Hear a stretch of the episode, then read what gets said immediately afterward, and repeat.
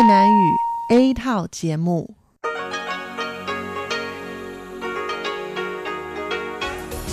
Đây là Đài Phát thanh Quốc tế Đài Loan RTI.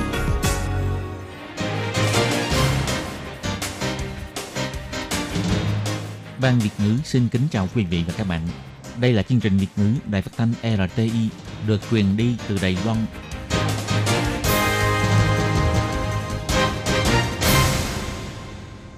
Hello, Tôi Kim xin kính chào các bạn. Hoan nghênh các bạn đã đến với chương trình Việt ngữ ngày hôm nay của chúng tôi.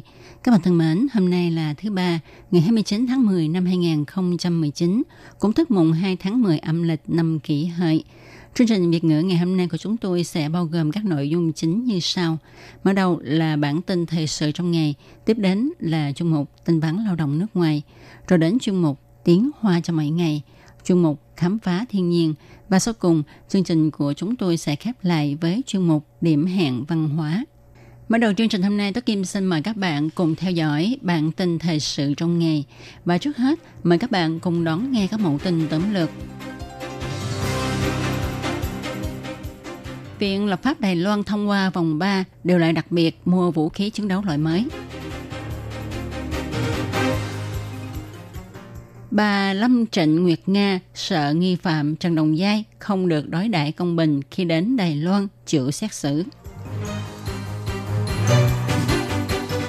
Thủ tướng Tô Trinh Sương cho biết, việc du khách Trung Quốc phá hoại bức tường Lenon bị trục xuất ra khỏi Đài Loan là chuyện đương nhiên.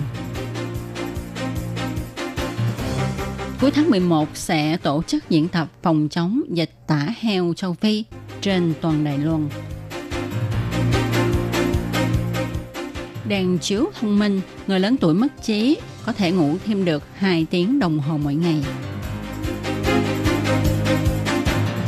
Thấp nhang khiến cho nồng độ PM 2.5 trong nhà tăng cao, dễ mắc chứng bệnh phổi tắc nghẽn mãn tính.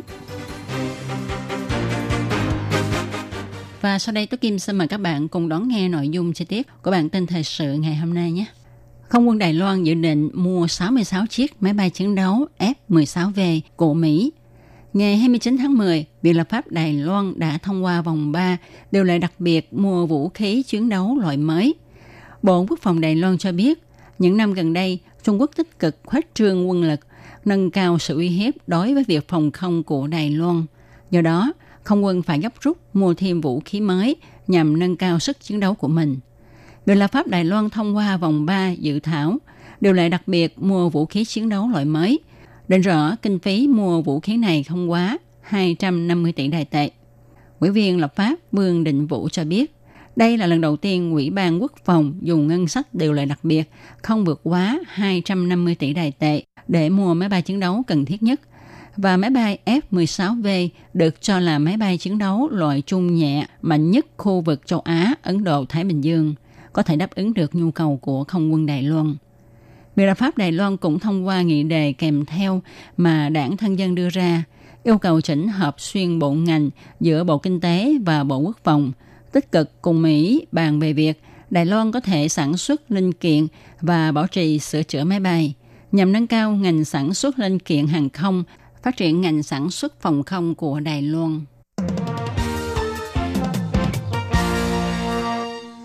Ngày 29 tháng 10, đặc khu trưởng Hồng Kông bà Lâm Trịnh Nguyệt Nga cho rằng nghi phạm người Hồng Kông Trần Đồng Giai sát hại bạn gái Phan Hiểu Đỉnh sang Đài Loan chịu xét xử có được đối xử công bằng hay không, cũng như chưa xác định được ngày giờ nào thì nghi phạm Trần Đồng Giai sẽ sang Đài Loan. Vì trong tuần qua, nghi phạm và gia đình nhận được rất nhiều thông tin nên cần phải nghiên cứu và làm rõ nhằm đảm bảo khi đến Đài Loan thì được đối xử công bình. Đối với vấn đề này, Phó chủ nhiệm Ủy ban Trung Hoa Lục Địa Đài Loan, kiêm phát ngôn viên khu thủy chánh cho biết, tư pháp Đài Loan đảm bảo mọi người đều được phán xét bình đẳng. Nếu như sợ không được phán xét công bình mà không ra tòa, thì thật là lo lắng quá độ vì không cần thiết phải nghĩ đến điều này. Ngoài ra, bà Lâm Trịnh Nguyệt Nga còn nhắc đến, chính quyền Hồng Kông đáp ứng theo yêu cầu của nghi phạm Trần Đồng Giai nhờ trợ giúp, không xử lý một cách vô trương Nghi phạm Trần Đồng Giai hy vọng chịu trách nhiệm, xã hội các nơi và Đài Loan đều nên xử lý theo tâm lý này, đừng thao tác theo ý thức chính trị. Phó chủ nhiệm khu thủy chánh nhắc lại, nghi phạm Trần Đồng Giai và gia đình sang Đài Loan sẽ không gặp chướng ngại gì cả. Tinh thần trách nhiệm của chính quyền Hồng Kông và nguyện vọng chân thật của nghi phạm là mấu chốt quan trọng duy nhất của vụ án.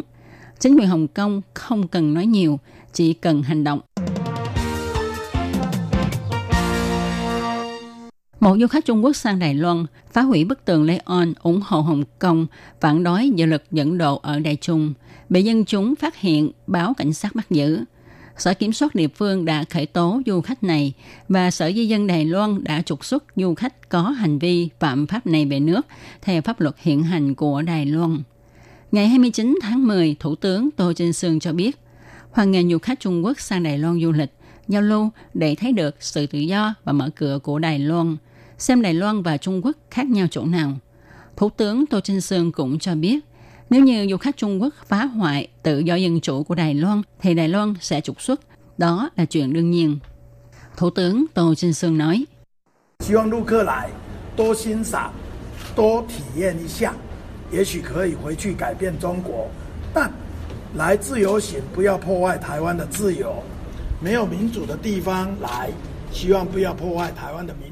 Hy vọng du khách Trung Quốc sang Đài Loan thì nên thưởng thức, trải nghiệm sự tự do dân chủ của Đài Loan.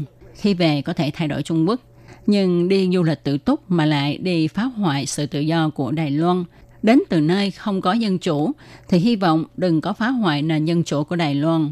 Nếu như bạn phá hoại nền dân chủ của chúng tôi thì chúng tôi là một đất nước pháp trị, do đó chỉ có cách là đuổi bạn ra khỏi Đài Loan ngay, chỉ có vậy thôi. Ngoài ra, việc thị trưởng Hàn Quốc Du nói đảng Dân Tiến không biết được nỗi khổ của dân chúng. Tổng thống Thái Anh Văn ăn đến trắng mập ra. Thủ tướng cho hay, bầu cử thì không nên công kích cá nhân, nhất là phê phán hình dáng của phụ nữ là việc không nên. Tình hình dịch tả châu Phi cho đến nay vẫn chưa thuyên giảm. Ngày 29 tháng 10, ông Quỳnh Kim Thành, Phó chủ nhiệm Ủy ban Nông nghiệp Đài Loan cho biết, cuối tháng 11 đầu tháng 12 sẽ tổ chức diễn tập phòng chống dịch tả heo châu Phi và sẽ không báo cho các chính quyền địa phương là dịch bộc phát tại khu vực nào. Tiêu chuẩn tác nghiệp sẽ được đưa ra chậm nhất vào trung tuần tháng 11. Đến lúc đó, trong vòng 2 đến 4 tiếng đồng hồ, chính quyền địa phương bị chọn chúng thì cần phải đưa ra báo cáo theo dõi dịch bệnh. Ông Huỳnh Kim Thành nói rõ, chính quyền địa phương phải báo cáo rõ về các trại nuôi heo trong bán kính 3 km. Cùng việc vận chuyển heo sống trong phạm vi này cũng như danh sách xe vận chuyển heo vân vân. Tiếp theo, phải triển khai kiểm tra các trại chăn nuôi heo trong khu vực quản lý di động, nắm rõ tình hình dịch có lan truyền ra ngoài hay không. Sau đó, cần phải truy đuổi 10 ngày trước vì đây là thời điểm phục dịch của dịch tả heo châu Phi để truy ra danh sách trại nuôi heo có vận chuyển heo đi bán hay là heo con ra khỏi khu vực hay không. Khoa điều dưỡng y tá trường Đại học Dương Minh Sơn phát biểu thành quả nghiên cứu phòng thực nghiệm đèn thông minh. Trưởng khoa Lô Ảnh Mai cho biết, đoàn nghiên cứu đã thực hiện nghiên cứu này đối với 15 người cao tuổi mất trí. Họ phát hiện thông qua việc khống chế màu sắc, bước sóng và thời gian rọi của đèn thông minh để mô phỏng sự biến hóa của ánh sáng mặt trời, giúp cho nhóm người cao tuổi duy trì sinh hoạt có quy luật và chu kỳ ngủ, giảm bớt sự sản sinh những ký ức rối loạn. Cùng kết hợp với những hoạt động đoàn thể thì có thể cải thiện chất lượng giấc ngủ, từ đó cũng giúp cho người chăm sóc bệnh nhân có thể ngủ nhiều hơn.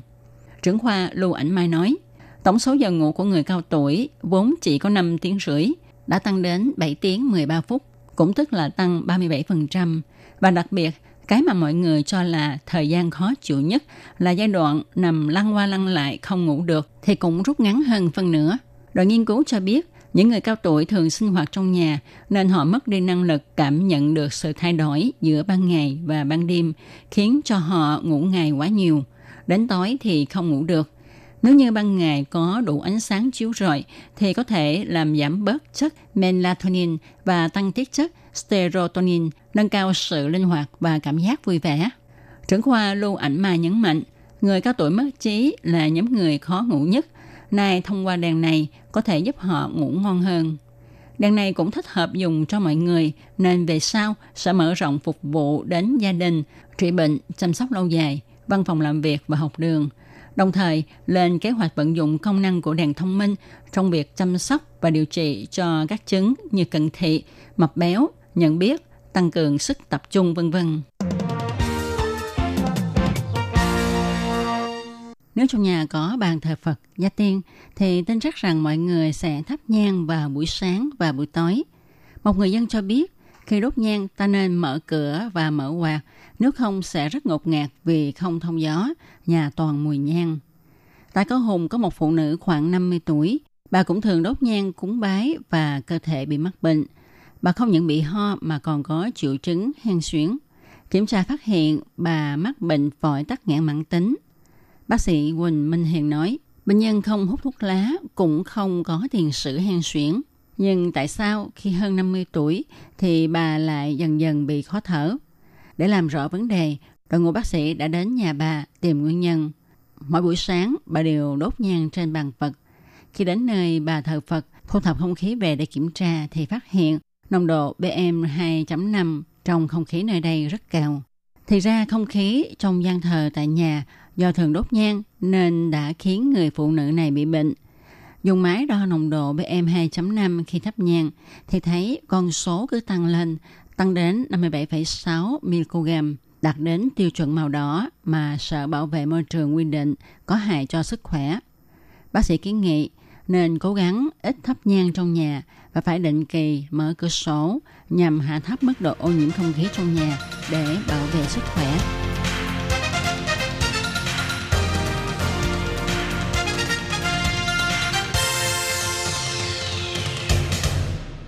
Các bạn thân mến, các bạn vừa đón nghe bản tin thời sự ngày hôm nay do Tố Kim biên soạn thực hiện. Tố Kim xin chân thành cảm ơn sự chú ý theo dõi của các bạn. Sau đây Tố Kim xin mời các bạn cùng đón nghe phần thông báo. Sếp ơi, có người chở vật liệu đến rồi kìa. Vậy thì kêu một vài công nhân tới giúp để bưng vật liệu xuống. Mấy người lao động nước ngoài này trông rất là siêng năng anh nhỉ? Ừ, họ làm việc chăm chỉ lắm. Thưa ông chủ, có nhân viên tư vấn lao động nước ngoài của chính quyền thành phố Tân Bắc đến thăm ạ. À. Chào ông, chúng tôi có nhận được cú điện thoại khiếu nại của lao động nước ngoài. Anh ấy nói là anh ấy bị trừ lương nhưng mà không biết tại sao bị trừ và mong ông trả lại số tiền bị trừ cho anh ấy. Tiền lương chúng tôi trả đầy đủ hết mà. Với lại chúng tôi cũng có ghi rất là rõ ràng. Làm sao lại có chuyện trừ tiền anh ấy được chứ? À, tôi nhớ ra rồi. Đó là tiền thuế thu nhập đó. Nhưng tôi không biết chữ, bản lương chi tiết viết tôi đâu có hiểu đâu nhưng hệ thống bảng lương của chúng tôi không có hiển thị được ngoại ngữ. Chị có thể dùng bản đối chiếu song ngữ để phát cho lao động nước ngoài xem và để cho lao động nước ngoài hiểu được tại sao là bị trừ tiền và họ bị trừ ở những mục nào. Theo quy định thì chủ lao động phải trả toàn bộ tiền lương cho lao động nước ngoài. Ngoài có thể khấu trừ phí bảo hiểm lao động, bảo hiểm y tế, rồi thuế thu nhập và phí ăn ở, thì các loại chi phí khác đều không được trực tiếp trừ trong tiền lương của người lao động nước ngoài. Và ngoài ra còn phải cung cấp một cái bản chi tiết tiền lương bằng tiếng mẹ đẻ của người lao động để cho người lao động người ta có thể hiểu rõ được những cái nội dung trên đó. Cô hãy đi giải quyết vấn đề này nhanh lên, đừng vì ham chút lợi nhỏ mà mất việc lớn, lại còn bị phạt tiền nữa. Vâng, tôi đi xử lý việc này ngay lập tức ạ. À. Lương phải được thanh toán đầy đủ, bản lương chi tiết phải dùng song ngữ, như vậy người lao động nước ngoài mới yên tâm làm việc được.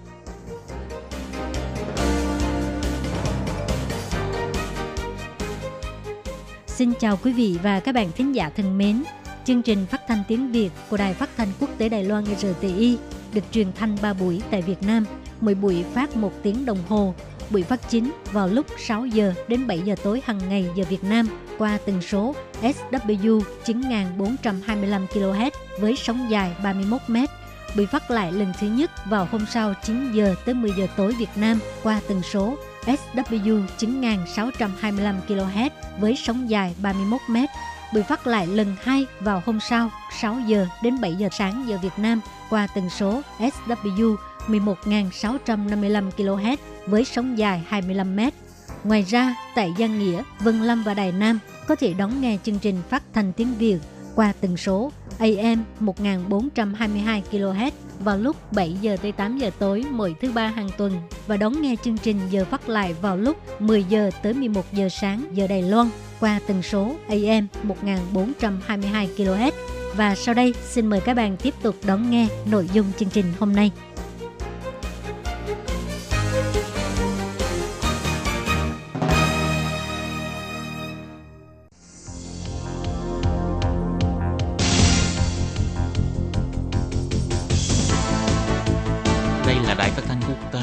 Loan LTI, truyền thanh từ Đài Loan Trung Hoa Dân Quốc. Mời các bạn theo dõi mục tin vắn lao động ngoài. Khi Nhi và Thúy Anh xin chào các bạn. Xin mời các bạn cùng đón nghe tin vắn đầu động của tuần này. Các bạn thân mến, trong chuyên mục tin vắn lao động của tuần này, Thúy Anh và Khiết Nhi xin gửi đến cho các bạn thông tin đó là quy định giao thông đường bộ mới chính thức có hiệu lực vào tháng 10. Xe đạp điện vi phạm cũng sẽ bị phạt theo quy định của pháp luật. Và sau đây xin mời các bạn cùng đón nghe phần nội dung chi tiết của bản tin ngày hôm nay.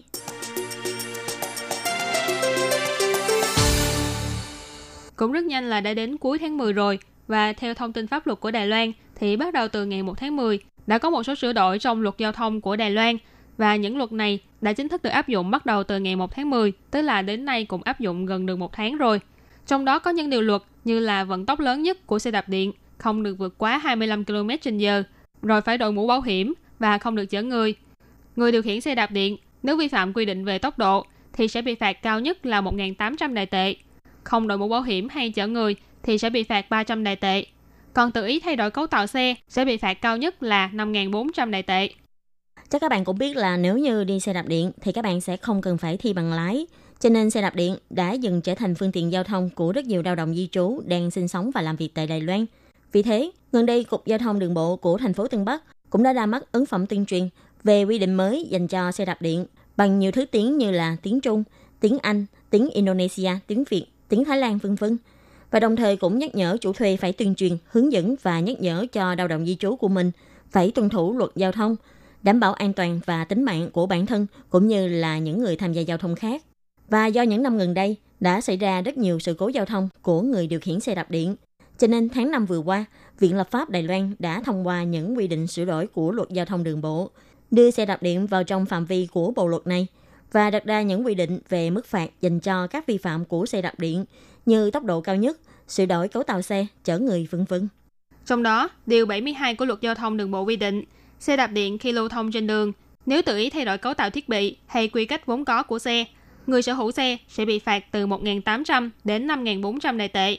Ngoài ra, trong khoản 1 điều 72 quy định, tốc độ của xe khi đang lưu thông trên đường vượt quá 25 km h người điều khiển phương tiện sẽ bị phạt từ 900 đến 1.800 đại tệ.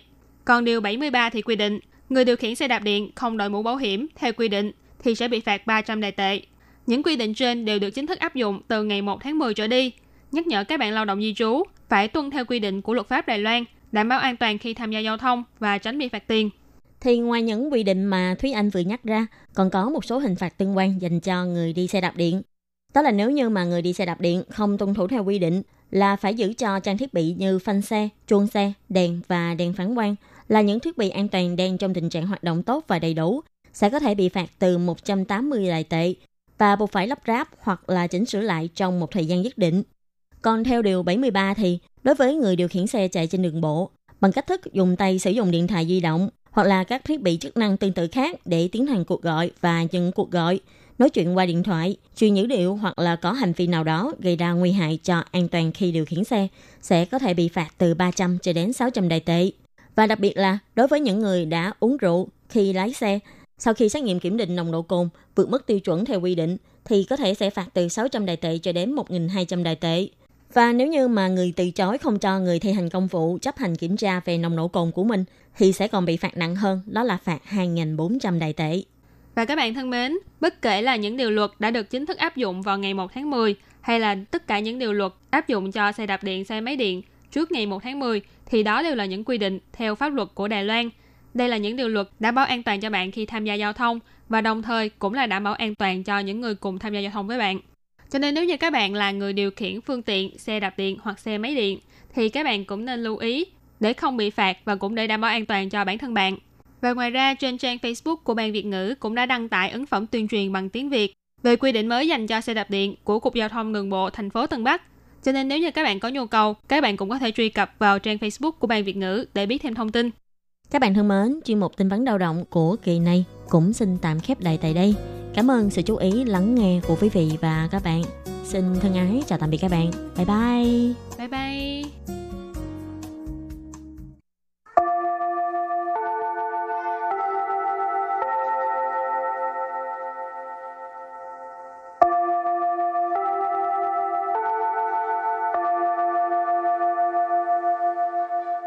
Xin mời quý vị và các bạn đến với chuyên mục Tiếng Hoa cho mỗi ngày do Lệ Phương và Thúy Anh cùng thực hiện.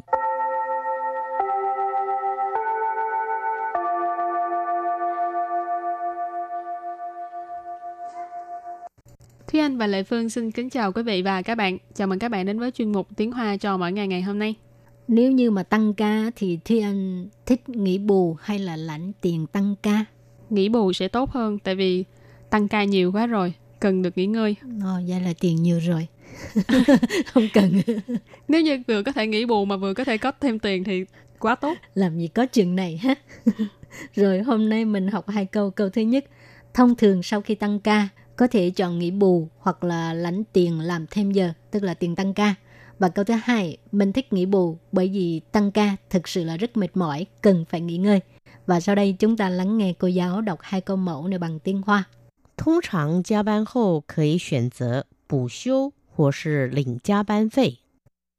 我喜欢补休，因为加班真的很累，需要休息。 Thúy Anh xin giải thích câu mẫu số 1. 通常加班后可以选择补休或是领加班费。通常 Thông常là thông thường, 加班 gia ban là tăng ca, 后 hậu là sau khi. Cho nên thông常gia ban hậu tức là thông thường sau khi tăng ca. 可以 Khởi dị là có thể, 选择 xuyên择là chọn lựa, lựa chọn, 补休 bù số là nghỉ bù, 或是 hoặc sự hoặc là 领 liền là lãnh, lĩnh, 加班费。 gia ban phí nghĩa là phí tăng ca hoặc là mình thường gọi là tiền làm thêm giờ. Và sau đây chúng ta hãy cùng lắng nghe cô giáo đọc lại câu mẫu bằng tiếng Hoa. 通常加班后可以选择补休或是领加班费。通常加班后可以 选择补休或是领加班费。 Câu này có nghĩa là thông thường sau khi tăng ca có thể chọn nghỉ bù hoặc là lãnh tiền làm thêm giờ. Câu thứ hai, mình thích nghỉ bù bởi vì tăng ca thực sự là rất mệt mỏi, cần phải nghỉ ngơi. 我喜欢补休，因为加班真的很累，需要休息。 Sau đây Lê Phương xin giải thích câu 2. 我 Wo là mình. Xỉ hoan Xỉ hoan có nghĩa là thích. Bù siêu Bù siêu, hồi nãy mình học rồi ha, nghỉ bù. In wei In wei là bởi vì. Gia ban Gia ban là tăng ca. Chân tờ 很累， Hình lây là rất mệt, chân tờ hình lây, thực sự là rất mệt. 需要休息。 Suy yao siêu sĩ, suy yao là cần, cần phải, còn uh, siêu sĩ là nghỉ ngơi. Suy yao siêu sĩ, cần phải nghỉ ngơi. Và sau đây chúng ta lắng nghe cô giáo đọc câu mẫu này bằng tiếng Hoa. 我喜欢补休，因为加班真的很累，需要休息。 我喜欢补休，因为加班真的很累，需要休息。 Câu vừa rồi là mình thích nghỉ bù bởi vì tăng ca thật sự là rất mệt, cần phải nghỉ ngơi. Và sau đây chúng ta hãy cùng đến với phần từ vựng mở rộng.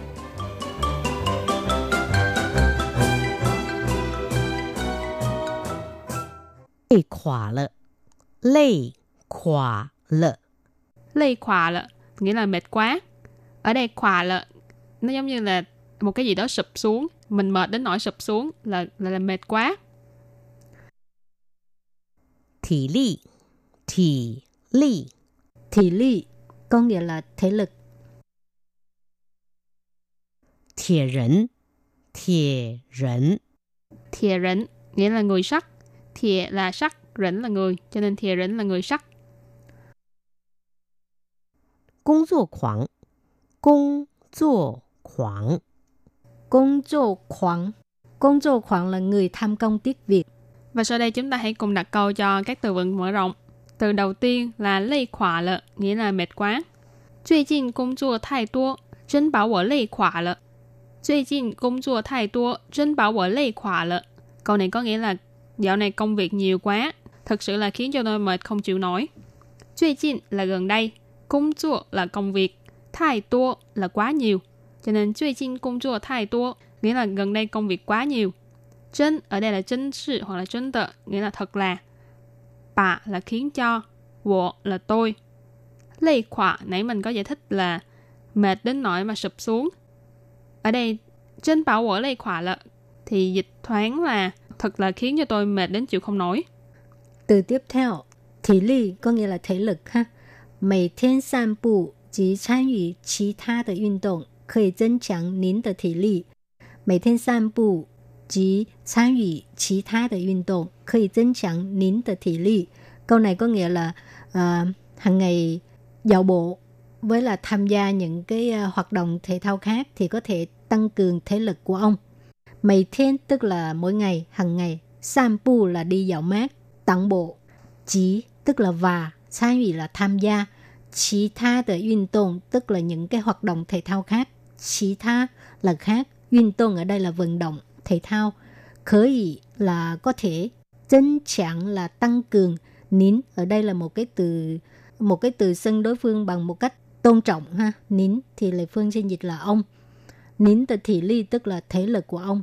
Và đặt câu với từ thứ ba là thiệt rỉnh, nghĩa là người sắt. Thiệt rỉnh 这名词总是给予人一种强大的运动象征。铁人这名词总是给予人一种强大的运动象征。Câu này có nghĩa là thuật ngữ người sắt luôn mang đến cho mọi người một biểu tượng thể thao mạnh mẽ. Thìa rỉnh, nãy mình có nói là người sắt. Trơ miệng sự, nghĩa là cái danh từ này. Ở đây mình dịch là thuật ngữ. Trọng sự là luôn luôn. Kể dụ là mang đến. Y trọng là một loại. Chẳng ta là mạnh mẽ.运动象征.运động này có nói là vận động hoặc là thể thao.象征là biểu tượng. Cho nên, y trọng chẳng ta tờ 运动象征 nghĩa là một biểu tượng thể thao mạnh mẽ. Hảo, đặt câu cho từ cuối cùng. Công 作狂,你觉得自己是工作狂吗？你觉得自己是工作狂吗 bạn cảm thấy bạn có phải là một người tham công tiếc việc không? Trễ tớ tức là cảm thấy ha. Sư chỉ tức là bản thân mình. Công chỗ khoảng là người tham công tiếc việc. Ma là từ nghi vấn, không. Và sau đây chúng ta hãy cùng ôn tập lại hai câu mẫu của ngày hôm nay. Mời cô giáo đọc hai câu mẫu bằng tiếng Hoa.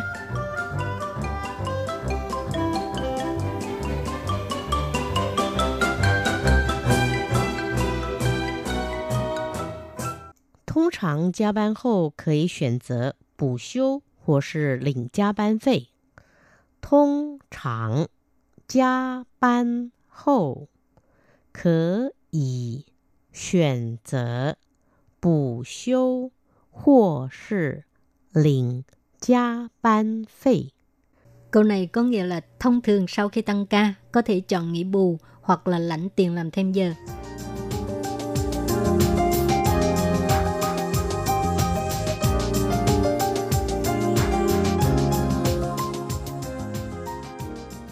我喜欢补休，因为加班真的很累，需要休息。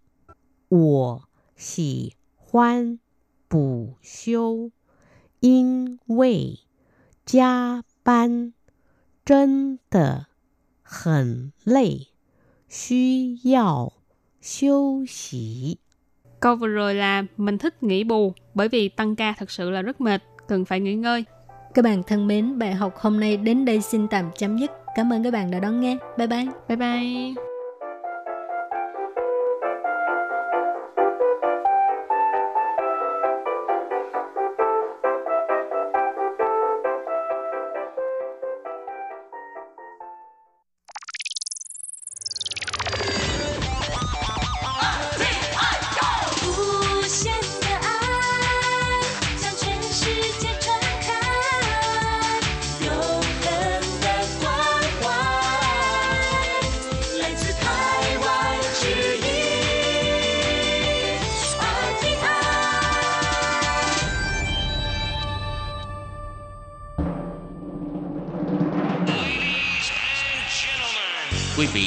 Nghe chương trình Việt ngữ Đài RTI truyền thanh từ Đài Loan.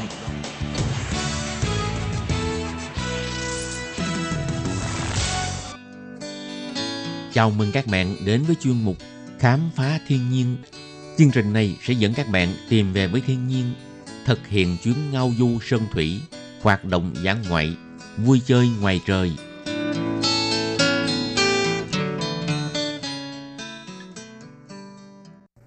Xin kính chào quý vị và các bạn. Chào mừng các bạn đến với chuyên mục Khám phá thiên nhiên của tuần này. Các bạn thân mến, trong chuyên mục của tuần trước, Thúy Anh đã giới thiệu với các bạn về huyện Tân Trúc cũng như là một số địa điểm du lịch sinh thái nổi tiếng của khu vực này. Không biết là các bạn đã đến du lịch ở khu Tân Trúc chưa? Nếu như các bạn đã từng có kinh nghiệm du lịch tại huyện Tân Trúc, thì các bạn cũng nhớ hãy gửi thư đến cho Thúy Anh để chia sẻ kinh nghiệm của mình các bạn nha.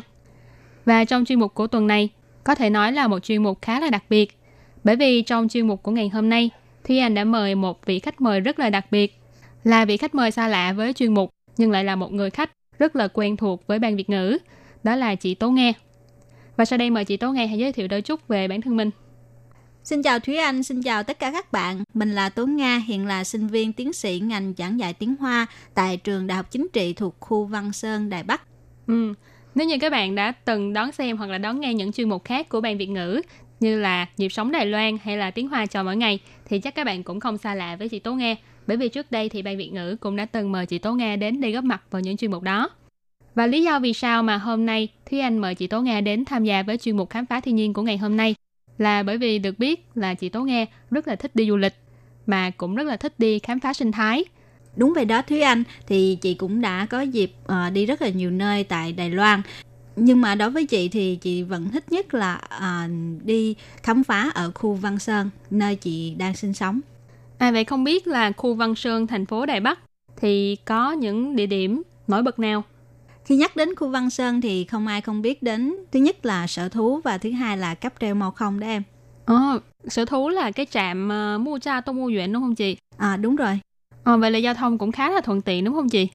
Đúng rồi em, mình có thể ngồi MRT đến thẳng trạm sở thú. Ừ, vậy thì hồi nãy chị có nhắc đến là ngoài sở thú ra thì còn có cáp treo màu không. Nghe nói đây cũng là một điểm du lịch khá là nổi tiếng ở thành phố Đài Bắc. Thì không biết là chị Nga đã từng đi mau không bao nhiêu lần rồi? À, chị cũng có dịp để đến đó bốn lần rồi và lần đầu tiên là do giáo viên à, ừ. giới thiệu về văn hóa trà và dẫn cả lớp trong cái tiết học cuối cùng à, ừ. lên mau không để mà uống trà và thưởng thức cảnh quan thiên nhiên những lần còn lại thì chị à, với vai trò là hướng dẫn viên đã dẫn bạn bè ví dụ là những người bạn à, đến từ đài nam à, và đến đây chơi để giới thiệu về địa điểm này Vậy là ban đầu là một người khách du lịch, sau đó thì là do sinh sống ở đây, rồi dần dần trở thành là thổ địa ở đây, cho nên đã có thể đóng vai trò là hướng dẫn viên du lịch để mà hướng dẫn cho những người khác. Vậy thì nhân đây thì chị cũng hãy giới thiệu cho mọi người cách làm sao để mà lên được Mau Khung đi chị. À, đi Mau Khung thì chúng ta có hai phương tiện để đi. À, thứ nhất là đi bằng cáp treo ừ. hoặc là đi bằng xe buýt. À, đi cáp treo thì nó lại có hai loại à, thứ nhất là khoan thông thường và thứ hai là khoan thủy tinh. À, nếu các bạn chọn khoan thông thường thì à, rất là nhanh. À, hầu như là vào dịp cuối tuần thì không có ai đi khoan thông thường hết. Ừ. nếu mà à, theo gợi ý của nga thì chúng ta nên đi bằng khoan thủy tinh. À, bởi vì khoan thủy tinh ở phía dưới nó có một um, mặt kiến. Thì chúng ta ngồi ở đó cảm giác giống như là đang à, đi trên à, cầu kiến à, rất là thú vị. Nhưng mà nếu các bạn chọn đi khoan thủy tinh thì các bạn phải xếp hàng từ khoảng 30 đến 40 phút. Về vấn đề này thì Thúy Anh có thể đảm bảo với các bạn đúng là phải đợi khá là lâu tại vì Thúy Anh cũng đã từng có kinh nghiệm đi mau khung và Thúy Anh đã chọn đi khoan thủy tinh. Trong những tập trước thì Thúy Anh cũng đã từng nói là Thúy Anh là một người rất là thích cảm giác mạnh. Cho nên khi mà Thúy Anh biết được là có khoan thủy tinh để mà nhìn xuống bên dưới là Thúy Anh đã lập tức chọn xếp hàng ở khoang thủy tinh nhưng mà không ngờ là hôm đó đã phải đợi đến uh, gần một tiếng đồng hồ cho nên phải đợi khá là lâu. Vì vậy nếu như mà các bạn muốn chọn khoang thủy tinh thì các bạn cũng chịu khó đứng xếp hàng nha các bạn.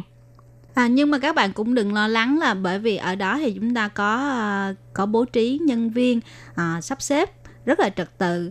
Và nếu mà các bạn đi thành nhóm thì à, một khoang thủy tinh có thể ngồi tối đa là khoảng 5 người ừ. nhưng nếu các bạn muốn đi nhóm chung với nhau thì các bạn nên nói trước với nhân viên phục vụ ừ. à, thì họ sẽ sắp xếp cho mình để khỏi tách nhóm ừ. Vậy còn nếu như mà đi bằng xe buýt thì mình phải đi tuyến nào hả chị? À, xe buýt thì chúng ta có hai chuyến xe có thể lên đến ờ, uh, Mao Khôn. Thứ nhất là S10 và nếu mà S10 thì các bạn có thể đón ngay ở trạm tàu điện ngầm uh, sở thú. Khi mà xuống thì các bạn chỉ cần uh, qua đường và đón S10 có thể lên đến trạm Mao Khôn. Và thứ hai nữa là một tuyến xe tuyến B15. Tuyến B15 thì các bạn đón tại ngay trường Đại học Chính trị. Ừ, vậy là các bạn nhớ là có hai cách để mà đi các bạn nha. Hồi nãy có nói là một cách là đi cáp treo. Mình sẽ đến đợi cáp treo ở trạm cáp treo của Mau Không. Và cách thứ hai đó là đi xe buýt bằng tuyến S10 hoặc là tuyến B15. Nhưng mà ngoài ra thì ở đây Thúy Anh cũng muốn chia sẻ kinh nghiệm của Thúy Anh về chuyến đi của mình khi mà đến Mau Không. Ngoài lần đi bằng cáp treo thì Thúy Anh cũng đã từng chạy xe máy lên trên Mau Không. Nhưng mà do là chạy đường núi cho nên nếu như các bạn uh, có bằng lái và dám chạy đường núi thì các bạn mới thử cái cách này nha. Và do chạy xe máy thì sẽ có rất là nhiều tuyến đường để lên mau không, cho nên các bạn trước khi đi cũng nhớ là hãy tra trước tuyến đường để lên đó để tránh bị lạc đường. À vậy chị nghe ơi, chị cảm thấy là thời gian nào là thích hợp nhất để mà mình đi cáp treo không hay là để mà mình đi không? À, theo Nga thì nên đi vào lúc xế chiều à, ừ. bởi vì từ cấp treo các bạn có thể ngắm được cảnh mặt trời lặn hoàng hôn ngã bóng trên thành phố rất là đẹp wow nghe thật là lung linh lãng mạn không biết là chị đã từng ngồi cáp treo buổi tối chưa rất tiếc là mình chưa có dịp để ngồi cáp treo vào buổi tối bởi vì à, theo bốn lần mình đi thì à, khoảng tầm xế chiều lúc mà hoàng hôn xuống thì mình đã à, cùng với bạn bè cùng xuống núi rồi à, nãy giờ thì chủ yếu là Thúy Anh với chị Nga đều đang thảo luận là cách nào để lên máu khung. Vậy thì mình vẫn chưa nói đến với cái vấn đề là lên máu khung để làm gì. Thường là khi mà lên đến trạm máu khung thì chị Nga sẽ làm gì trên đó? À, mau khung có một cái đặc điểm đó là không khí rất là trong lành bởi vì à, cây xanh phủ à, cả đồi núi và cảnh quan non nước rất là ừ. hữu tình. Nếu mà thời tiết tốt thì chúng ta có thể từ đó nhìn ngắm được tòa nhà 101 ừ. à, và đó cũng là một trong những cái địa điểm vị trí mà chụp hình rất là đắc địa tại thành phố Đài Bắc. Ở Mao Khôn đặc biệt nhất là văn hóa trà, có thể tìm thấy nhiều quán trà nổi tiếng và lâu năm của thành phố Đài Bắc. Những chuyến đi trước đó thì à, mình thường đến quán trà yêu thích ừ. à, như là Lộng Mệnh Khơ Chan, à, thì ở đây ừ, các bạn có thể vừa thưởng thức trà vừa ngắm cảnh và nhìn xuống cái con đường mòn ở phía dưới cũng rất là đẹp. Ờ, Thúy Anh cũng đã từng đến Mò Không để ăn tối. Ở đây thì món mà làm Thúy Anh ấn tượng sâu sắc nhất cũng giống như hồi nãy chị Nga có nói đó là Mau Khôn nổi tiếng với văn hóa trà.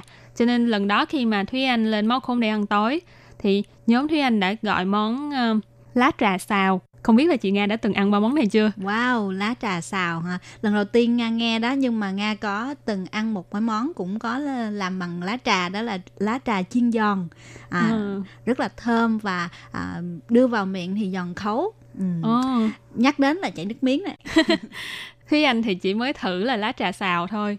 Thì ra là còn có món lá trà chiên giòn nữa hả? Vậy thì lần sau chắc Thúy Anh sẽ phải đi thử món này. Tại vì lần trước ăn lá trà xào thì cảm thấy rất là đặc biệt tại vì cái mùi lá trà nó rất là thơm. Đặc biệt là Thúy Anh có từng gọi combo trà không ạ? À? Thúy Anh có thích trà đạo không? Thúy Anh cũng thích trà đạo nhưng mà chưa bao giờ gọi hết. Đã từng lên máu không uống trà nhưng mà chưa bao giờ gọi một cái combo, một cái set uh, đầy đủ, hoàn chỉnh để mà uống trà. À, vậy thì Thúy Anh nên tìm một dịp nào đó để thử. Bởi vì văn hóa trà đạo cũng là một điểm đặc sắc của khu Văn Sơn này và nếu mà chúng ta không biết pha thì chúng ta có thể nhờ chủ quán à, pha giùm mình và họ sẽ hướng dẫn ừ. mình.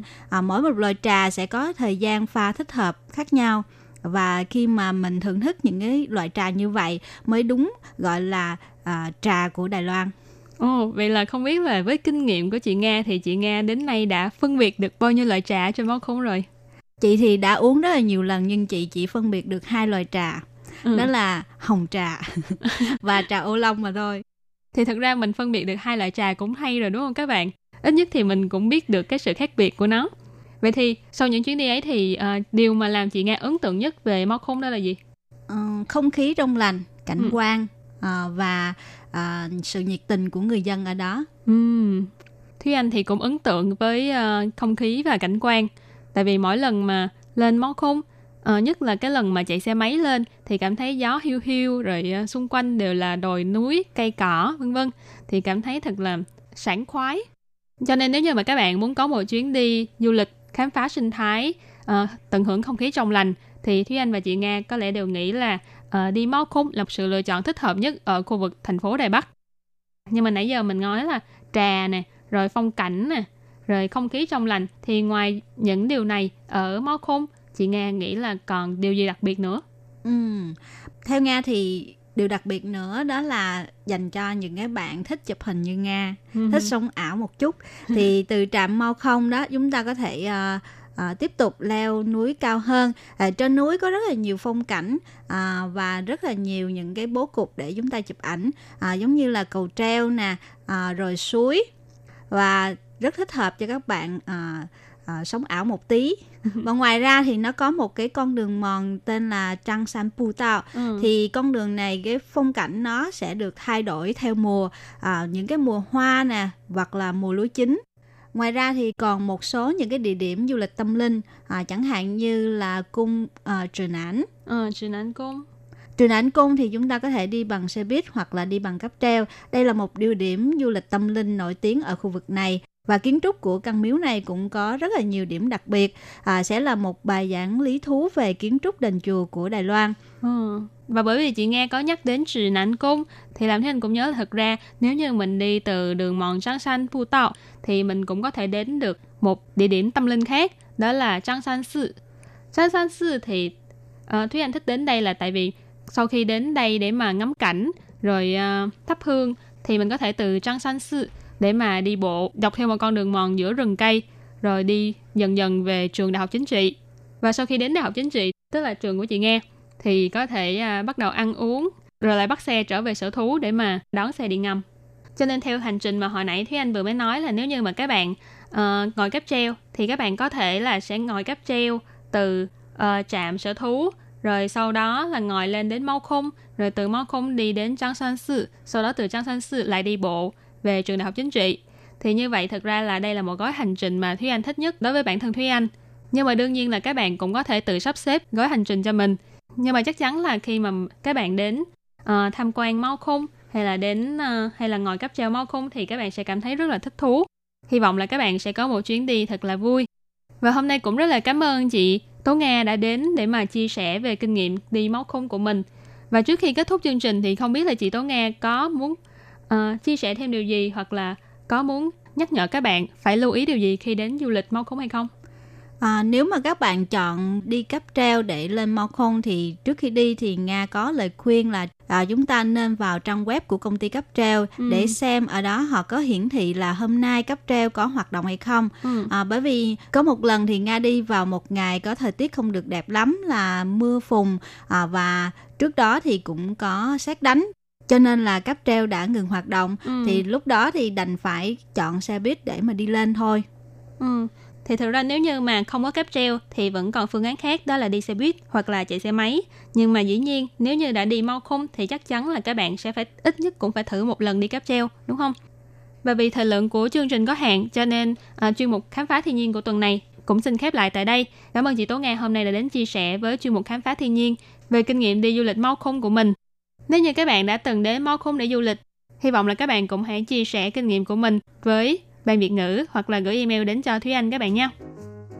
Và các bạn thân mến, chuyên mục khám phá thiên nhiên của tuần này đến đây cũng xin tạm khép lại. Cảm ơn sự chú ý lắng nghe của quý vị và các bạn. Thân ái chào tạm biệt và hẹn gặp lại các bạn trong chuyên mục của tuần sau cũng vào giờ này. Bye bye. Xin chào tạm biệt mọi người. Bye bye.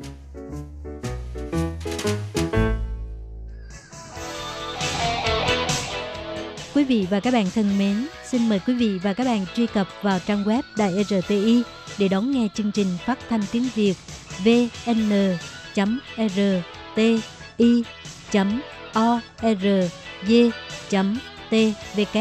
và cũng có thể truy cập FB fanpage của Ban Việt ngữ RTI tiếng Việt.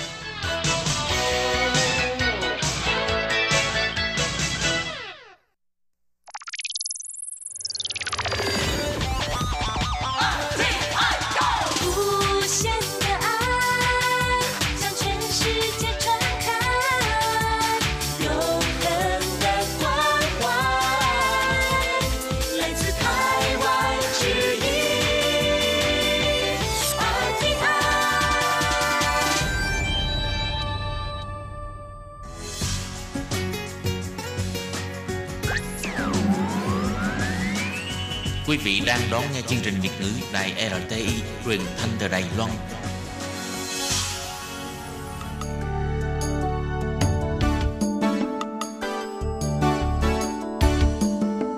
Chào mừng quý vị đến với chuyên mục Điểm hẹn văn hóa do Khiết Nhi phụ trách. Khiết Nhi xin chào các bạn. Xin mời các bạn cùng đón nghe điểm hẹn văn hóa của tuần này. Các bạn thân mến, không biết là hiện nay Việt Nam đang có thời tiết như thế nào? Còn ở Đài Loan thì bây giờ đã vào mùa thu rồi và thời tiết cũng hơi xe lạnh, cũng như là trời cũng bắt đầu có gió mùa. Các bạn biết không, trước khi đến Đài Loan thì Khiết Nhi sống ở miền Nam của Việt Nam. Vì thế thời tiết quanh năm chỉ có mùa nóng với lại mùa mưa. Còn khí hậu của Đài Loan lại có phần hơi giống với lại khí hậu của miền Bắc ở Việt Nam mình. Đó là một năm sẽ có bốn mùa, mùa xuân, mùa hè, mùa thu và mùa đông. Vì thế trong mỗi mùa khác nhau, chúng ta sẽ phải mặc quần áo khác nhau để đổi mùa, cũng như là trong những cái mùa khác nhau, chúng ta sẽ ăn những thực phẩm khác nhau vào mỗi mùa. Mà những điều này chúng ta cứ tưởng là những cái điều mà rất là nhỏ nhặt trong cuộc sống. Nhưng thật ra Khiến Nhi đã phải tốn một cái thời gian rất là lâu để làm quen được điều này. Và cũng vì sự thay đổi thời tiết và khí hậu nơi mình sinh sống, Khiến Nhi mới suy nghĩ đến đó là thật ra tất cả các hoạt động của chúng ta đều có một sự liên quan mật thiết đến môi trường sống cũng như là khí hậu xung quanh nơi mà chúng ta sinh sống. Ví dụ như về việc ăn uống, vào mỗi mùa khác nhau với một cái khí hậu khác nhau sẽ có những cái cây quả khác nhau. Và cũng vì thế, ẩm thực hay là thực đơn của chúng ta cũng sẽ thay đổi theo đúng mùa màng. Và từ đầu đến giờ, Khiết Nhi đã giới thiệu rất là nhiều về thời tiết đúng không các bạn?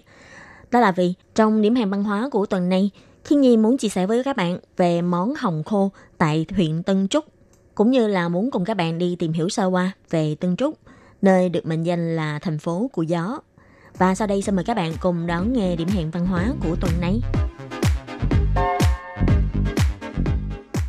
Các bạn thân mến, không biết là các bạn đã từng nghe qua thành phố Tân Trúc không? Thành phố Tân Trúc là một thành phố lớn nằm tại phía bắc của Đài Loan, cách thành phố Đài Bắc khoảng 100 km. Thì tại thành phố Tân Trúc này tập trung rất là nhiều công ty chế tạo vi mạch và thiết bị điện tử. Cho nên rất là nhiều người khi nhắc đến thành phố Tân Trúc sẽ nhớ ngay đến khu công nghệ cao ở thành phố Tân Trúc, cũng như là hai trường đại học nổi tiếng và danh giá, đó là trường đại học Thanh Hoa và trường đại học Giao thông. Và thành phố Tân Trúc thì lại được bao bọc bởi huyện Tân Trúc. Và khi nhắc đến Tân Trúc, ngoài khu công viên công nghệ cao ra, thì Tân Trúc còn có một đặc điểm rất là nổi bật. Đó là dân số chủ yếu của Tân Trúc chính là người khách gia. Và như ở đầu chuyên mục, Khiến Nhi có giới thiệu, Tân Trúc còn được gọi là Phong Thành, tức là thành phố của gió, vì ở Tân Trúc có gió rất là mạnh. Và những con gió lạnh ở đây còn được gọi là củ hàng phong. Củ hàng phong chính là cách mà người Đài Loan gọi những cơn gió mùa đông bắc vừa lạnh lại vừa mạnh. Và củ hàng phong này thực ra chính là một hiện tượng về gió mùa đông bắc ở Đài Loan. Thường thì củ hàng phong này sẽ xuất hiện vào hạ tuần của tháng 9. Thì đối với người dân ở một số địa phương có mùa đông tương đối là khô hanh của Đài Loan, mọi người sẽ lợi dụng gió mùa của hàng phong này để chế biến thực phẩm. Ví dụ như ở Tân Trúc thì có món bún gạo phơi khô rất là nổi tiếng. Và ngoài ra, vào mùa này, ở Tân Trúc còn có món hồng khô rất là nổi tiếng. Tại khu vực Tân Trúc, món hồng khô chủ yếu được sản xuất tại khu Tân Phổ, Bắc Phổ và Nga Mi. Và giống hồng được dùng để làm trái hồng khô, chủ yếu là giống hồng đá. Giống hồng này có hình dạng vuông vức và thịt của hoa hồng này thì rất là mịn và hơi dẻo, đồng thời cũng có rất là nhiều chất xơ. Và mỗi khi mùa thu đến, những cơn gió thu này cũng có tác dụng đốc thúc cho quả hồng mau chín hơn. Mùa thu đồng thời cũng là mùa hồng chín. Đối với những quả hồng tươi thì thời gian bảo quản của hồng chín sẽ không được lâu. Vì thế người dân ở khu vực này đã lợi dụng gió của hàng phong để phơi khô những quả hồng này một cách tự nhiên. Nên hàng năm khi mùa thu đến, cả khu vực Tân Trúc như là Tân Phổ, Bắc Phổ, Nga Mi, mọi người sẽ cùng nhau hái hồng, gọt vỏ và phơi khô hồng tại sân vườn. Quá trình chế biến hồng khô này cũng trở thành một bức tranh đặc trưng cho khu vực Tân Trúc vào mùa thu. Mà các bạn biết không, giống hồng được đưa vào Đài Loan trồng đã có hơn lịch sử 300 năm nay. Và vào thời gian đầu, Đài Loan chủ yếu là nhu nhập giống hồng từ khu vực Mân Nam hay là Quảng Đông của Trung Quốc. Cái giống hồng này có giống hồng tim bò, giống hồng tứ chu hay là giống hồng đá và tất cả các giống hồng này đều có vị chát. Vì thế khi ăn sống sẽ không ngon. Và trải qua nhiều năm tìm tòi, thì cuối cùng người dân Đài Loan đã khám phá ra bí quyết để làm thành bánh hồng khô và có vị rất là ngọt và mịn, dẻo, lại hoàn toàn mất đi vị trát. Và theo cách làm hồng khô truyền thống, đó là sẽ chọn những quả hồng còn sống, có màu vàng. Sau đó là phải gọt sạch vỏ, rồi đem ra sân phơi. Và quá trình phơi khô với nắng dịu của ngày thu cùng với lại gió mùa đông bắc này sẽ giúp cho quả hồng mất đi vị chát. Và sau 3 ngày phơi khô, người làm hồng khô sẽ làm động tác xúc tác để cho những quả hồng này màu chín hơn. Người làm hồng phải đặt quả hồng vào lòng bàn tay, ngón cái ở trên và bốn ngón tay còn lại thì ở dưới, với một động tác là không ngừng xoay chuyển quả hồng này và những ngón tay này cũng sẽ không ngừng mà bóp quả hồng này. Người làm hồng mỗi ngày đều phải làm động tác này một lần để giúp cho lượng nước ở trong quả hồng sẽ bốc hơi nhanh hơn, giúp cho quả hồng này mau khô hơn. Và động tác này cũng có tác dụng là giúp cho quá trình chuyển hóa đường ở trong quả hồng diễn ra một cách nhanh hơn, cũng như là có tác dụng nắng lại hình dáng của quả hồng để cho đẹp mắt. Đây là một quá trình để đốc thúc cho quả hồng mau chín hơn. Quá trình này sẽ diễn ra trong vòng 4 đến 6 ngày. Vì tất cả các công đoạn sản xuất hồng khô này đều dựa hoàn toàn vào việc phơi nắng và phơi gió tự nhiên – cho nên có thể nói, sản xuất ra được quả hồng khô ngon hay không là hoàn toàn dựa vào ông trời. Mà người ta nói người khách gia rất là khéo tay. Người khách gia rất là nổi tiếng trong việc chế biến các loại thức ăn, cũng như là để đảm bảo cho những thức ăn tươi không bị hư. Thì người khách gia có thể chế biến ra thành các loại dưa muối hay là dưa chua, hoặc là cũng có thể chế biến ra thành các loại thực phẩm khô. Và nhờ vào bàn tay khéo léo của người khách gia từ những trái hồng mà vốn nhĩ không được ngon của Đài Loan. Vì giống hồng bản địa của Đài Loan rất là chát, nên nếu như mà ăn sống thì sẽ không thấy ngon lành gì. Nhưng nhờ sự thông thái của những người khách gia này, họ đã tìm ra cách chế biến quả hồng khô. Và bằng đôi tay khéo léo của mình, họ đã gọt vỏ hay là họ đã tìm ra cách để mà làm cho quả hồng mất đi vị chát khi phơi khô. Biến giống hồng mà vốn nhĩ được trồng nhiều nhưng lại không ai thích ăn này trở thành một món đặc sản của khu vực. Ở Việt Nam, chúng ta hay ăn hồng khô như là một món mứt, là chúng ta có thể vừa uống trà vừa nhâm nhi một miếng hồng khô hay một miếng bánh đậu xanh chẳng hạn. Nhưng mà đối với người khách gia thì món hồng khô này ngoài là một món mứt ra, người khách gia còn sử dụng món hồng khô này dùng để nấu canh hay xem hồng khô là một loại trái cây khô dùng để làm món salad hay dùng hồng khô để làm các món chè, vân vân. Mà các bạn biết không, ở Tân Trúc, phần lớn sản phẩm hồng khô đều đến từ huyện Tân Phổ. Theo các số liệu thống kê, thì có đến 90% hồng khô trên thị trường đều đến từ khu vực Tân Phổ này. Nhưng có điều, hồng khô của khu vực Bắc Phổ và lại có từ lâu đời hơn và nổi tiếng sớm hơn so với hồng khô của Tân Phổ. Cho nên, đối với một số người lớn tuổi mà nói, khi nói đến món hồng khô thì họ vẫn cho rằng là hồng khô của khu vực Bắc Phổ thì mới là nổi tiếng nhất. Và như vừa rồi Khiến Nhi đã giới thiệu với các bạn, đó là quá trình chế biến món hồng khô truyền thống này là sẽ dựa hoàn toàn vào nắng và gió tự nhiên. Cho nên nói một cách khác là quá trình chế biến hồng này sẽ hoàn toàn trông chờ vào ông trời. Nếu như mà thời tiết tốt thì họ sẽ có thể sản xuất được những trái hồng khô ngon. Nhưng nếu như mà lỡ không may, thời tiết nắng mưa thất thường thì lúc đó e rằng là chất lượng của những quả hồng khô này sẽ không được đảm bảo và chất lượng của những quả hồng khô này e rằng sẽ không được như những người làm hồng mong đợi. Có thể nói là rủi ro làm hồng khô truyền thống rất là cao. Cho nên để giảm thiểu rủi ro của người nông dân cũng như là để đảm bảo chất lượng cho quả hồng khô tại khu vực Tân Trúc. Chính quyền thành phố Tân Trúc đã phối hợp cùng với lại Ủy ban Nông nghiệp đã thành lập đội ngũ giúp những người nông dân trong ngành sản xuất hồng khô tại địa phương quản lý và xây dựng thương hiệu hồng khô của địa phương.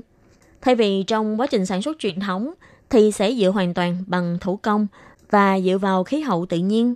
Ngày nay, chính quyền Tân Trúc đã cho mời chuyên gia về chỉ đạo người nông dân sản xuất hồng. Việc gọt vỏ hồng bằng tay cũng được thay thế bằng máy móc. Còn việc phơi khô tự nhiên cũng được thay thế bằng quá trình sấy khô khử ẩm. Với năng suất thành phẩm là 98%, giúp cho các hộ nông dân trồng hồng để sản xuất hồng khô có thể giảm thiểu rủi ro khi sản xuất, cũng như là giảm thiểu sức người trong quá trình sản xuất và tăng thêm năng suất từ thành phẩm. Hàng năm, tuy ngành sản xuất hồng khô này chỉ kéo dài trong thời gian khoảng 2 tháng mùa thu, nhưng ngành làm hồng khô truyền thống này đã có lịch sử hơn 100 năm. Đồng thời, đây cũng là một nét văn hóa của người dân khách gia tại địa phương. Và cùng với sự hỗ trợ của chính phủ, khiến cho một ngành sản xuất truyền thống này vẫn có thể phát triển trong thời buổi kinh tế ngày nay mà không bị mai một đi. Có thể nói, ngành sản xuất hồng khô tại khu vực Tân Trúc ngày nay chính là một mô hình sản xuất kinh tế bền vững được tạo nên từ yếu tố ngành nghề truyền thống, văn hóa cộng đồng cũng như là kinh tế địa phương. Vừa rồi Khi Nhi đã giới thiệu với các bạn về quá trình sản xuất hồng khô của người khách gia tại khu vực Tân Trúc. Và ngày nay, tuy là quá trình sản xuất hồng khô này, sức người đã dần dần được thay thế bằng máy móc tự động hóa. Nhưng mà ở khu vực Tân Trúc vẫn sẽ có một số vườn hồng vẫn kiên quyết là giữ lại cách làm truyền thống, vẫn phơi hồng bằng gió tự nhiên. Và những vườn hồng này hàng năm vào mùa làm hồng vẫn sẽ mở cửa cho khách tham quan đến tham quan. Khi du khách đến tham quan tại những vườn hồng này, sẽ được nhân viên ở trong vườn hồng giới thiệu về cách chế biến hồng truyền thống, cũng như là du khách cũng sẽ được tham gia vào quá trình chế biến này, như là cách mà bóp hồng để làm mất đi cái vị chát của quả hồng mà vừa rồi Khiết Nhi có giới thiệu với các bạn. Cũng như là việc phơi hồng thì phải phơi trên các dàn cao. Các quả hồng sẽ được đặt trên một rổ tre và giữa các quả hồng sẽ có một khoảng cách nhất định để giúp cho những quả hồng này có thể thông thoáng và khô ráo như mong đợi. Như ở khúc đầu, Khiết Nhi có giới thiệu với các bạn, giống hồng ở Lài Loan chủ yếu là giống hồng đá, giống hồng tim bò hay là giống hồng tứ chu. Và trong số các giống hồng này thì giống hồng đá là giống hồng thích hợp nhất để làm món bánh hồng khô. Và tiếp đến sẽ là giống hồng tứ chu và giống hồng tim bò.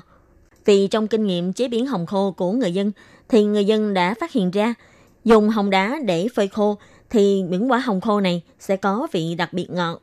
Tuy nhiên, quả hồng đá sau khi gọt vỏ và phơi khô thì quả sẽ khá nhỏ và sau khi phơi khô, phần giữa của quả hồng khô sẽ lõm xuống và không có thịt. Nhưng sợi thịt của hồng đá phơi khô lại rất là nhuyễn và nhỏ, vì thế khi ăn vào miệng sẽ rất là mịn và mềm dẻo. Tuy nhiên, cách chế biến của hồng đá phơi khô lại rất là khó, cho nên thành phẩm của hồng đá phơi khô lại không cao. Sau này, khi đã trải qua một quá trình dài để tìm tòi và học hỏi, thì những người chế biến hồng khô đã tìm ra một cách để chế biến hồng khô từ hồng tim bò. Do trái của quả hồng tim bò này sẽ to hơn quả hồng đá. Ngoài ra, ngoại hình của quả hồng tim bò đẹp và đầy đặn và cũng không bị lõm xuống như là quả hồng đá khô. Cho nên cuối cùng, những người sản xuất hồng khô đã chọn quả hồng tim bò để thay thế cho quả hồng đá trước đây. Và cũng vì thế, sau đó các hộ trồng hồng bắt đầu cho trồng giống hồng tim bò theo diện rộng. Và so với giống hồng đá mà trước đây được dùng để làm hồng khô, thì giống hồng tim bò có mùa ra quả trễ hơn. Vì thế, mùa sản xuất hồng khô từ quả hồng tim bò được bắt đầu từ tháng 12. Thay vì việc gia công quả hồng đá như truyền thống, thì sẽ bắt đầu vào thời điểm tháng 10 tháng 11 khi gió của hàng phong bắt đầu thổi mạnh tại Tân Trúc. Các bạn thân mến, vừa rồi Khiến Nhi đã giới thiệu với các bạn về quá trình chế biến quả hồng khô tại khu vực Tân Trúc, cũng như là việc giới thiệu về gió mùa của hàng phong tại khu vực Tân Trúc. Mà các bạn biết không, theo kinh nghiệm của bản thân Khiết Nhi, thì thật sự ở Tân Trúc có gió rất là lớn. Thật sự là không có hữu danh với là danh hiệu thành phố của gió đâu các bạn. Như bản thân Khiết Nhi cảm thấy ấn tượng nhất, đó là có một lần vào mùa đông, Khiết Nhi đánh rơi chiếc điện thoại trên mặt đất. Và lúc đó cũng là lúc mà gió thổi qua. Khi Khiết Nhi nhìn thấy chiếc điện thoại của mình cũng bị thổi theo gió thì thật sự Khiết Nhi cảm thấy rất là bất ngờ. Không ngờ là gió to đến thế. Thì đây là một cái kỷ niệm mà Khiết Nhi vẫn nhớ về thành phố Tân Trúc. Và các bạn thân mến, điểm hẹn văn hóa của tuần này cũng xin tạm khép lại tại đây. Cảm ơn sự chú ý lắng nghe của quý vị và các bạn. Xin thân ái, chào tạm biệt.